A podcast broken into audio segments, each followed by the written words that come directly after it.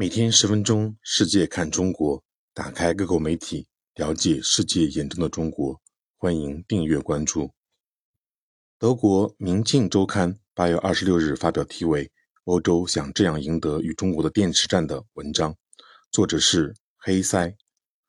文章认为，当欧洲人建立电池和电芯工厂时，他们就会感受到通往独立的道路还有多远，因为甚至在电池生产机械制造方面。中国也是全球领导者。欧宝的母公司斯特兰蒂斯集团正计划与梅赛德斯奔驰公司和法国道达尔石油公司一起，在大约四十八个足球场大小的面积上建造一个全新的超级工厂。从二零三零年开始，那里将每年生产至少五十万辆电动汽车的电池。德国联邦政府和欧盟委员会为该项目提供了近五亿欧元的支持。该财团还将在意大利和法国建造另外两家电池工厂，这是整个欧洲的榜样。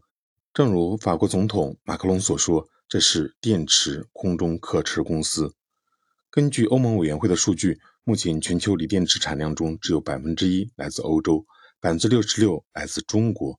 未来几年需求可能会急剧增加，不仅仅是因为电动汽车、风电场和太阳能系统同样需要电池。数十亿欧元的资金将被用来生产电池，仅到2030年，整个欧洲大陆就将建造三十家电池工厂。但是，欧洲真的可以通过这样的攻势，将自己从亚洲人手中解放出来吗？如果汽车电池公司大众以及其他竞争对手真正实施他们雄心勃勃的欧洲计划，欧洲大陆的需求就可以得到满足。无论如何，这是波士顿咨询公司的一项调查结果所表明的。到二零三零年，欧洲轻型和重型车辆的电池需求量将在八百六十吉瓦时左右，而已经宣布的电池生产容量将超过九百八十吉瓦时。德国似乎正缓慢但确定地从对中国的依赖中摆脱出来。德国电气和电子制造商协会报告说，二零二一年德国从欧洲进口的锂电池数量首次超过了从中国进口的数量。然而，独立还有很长的路要走。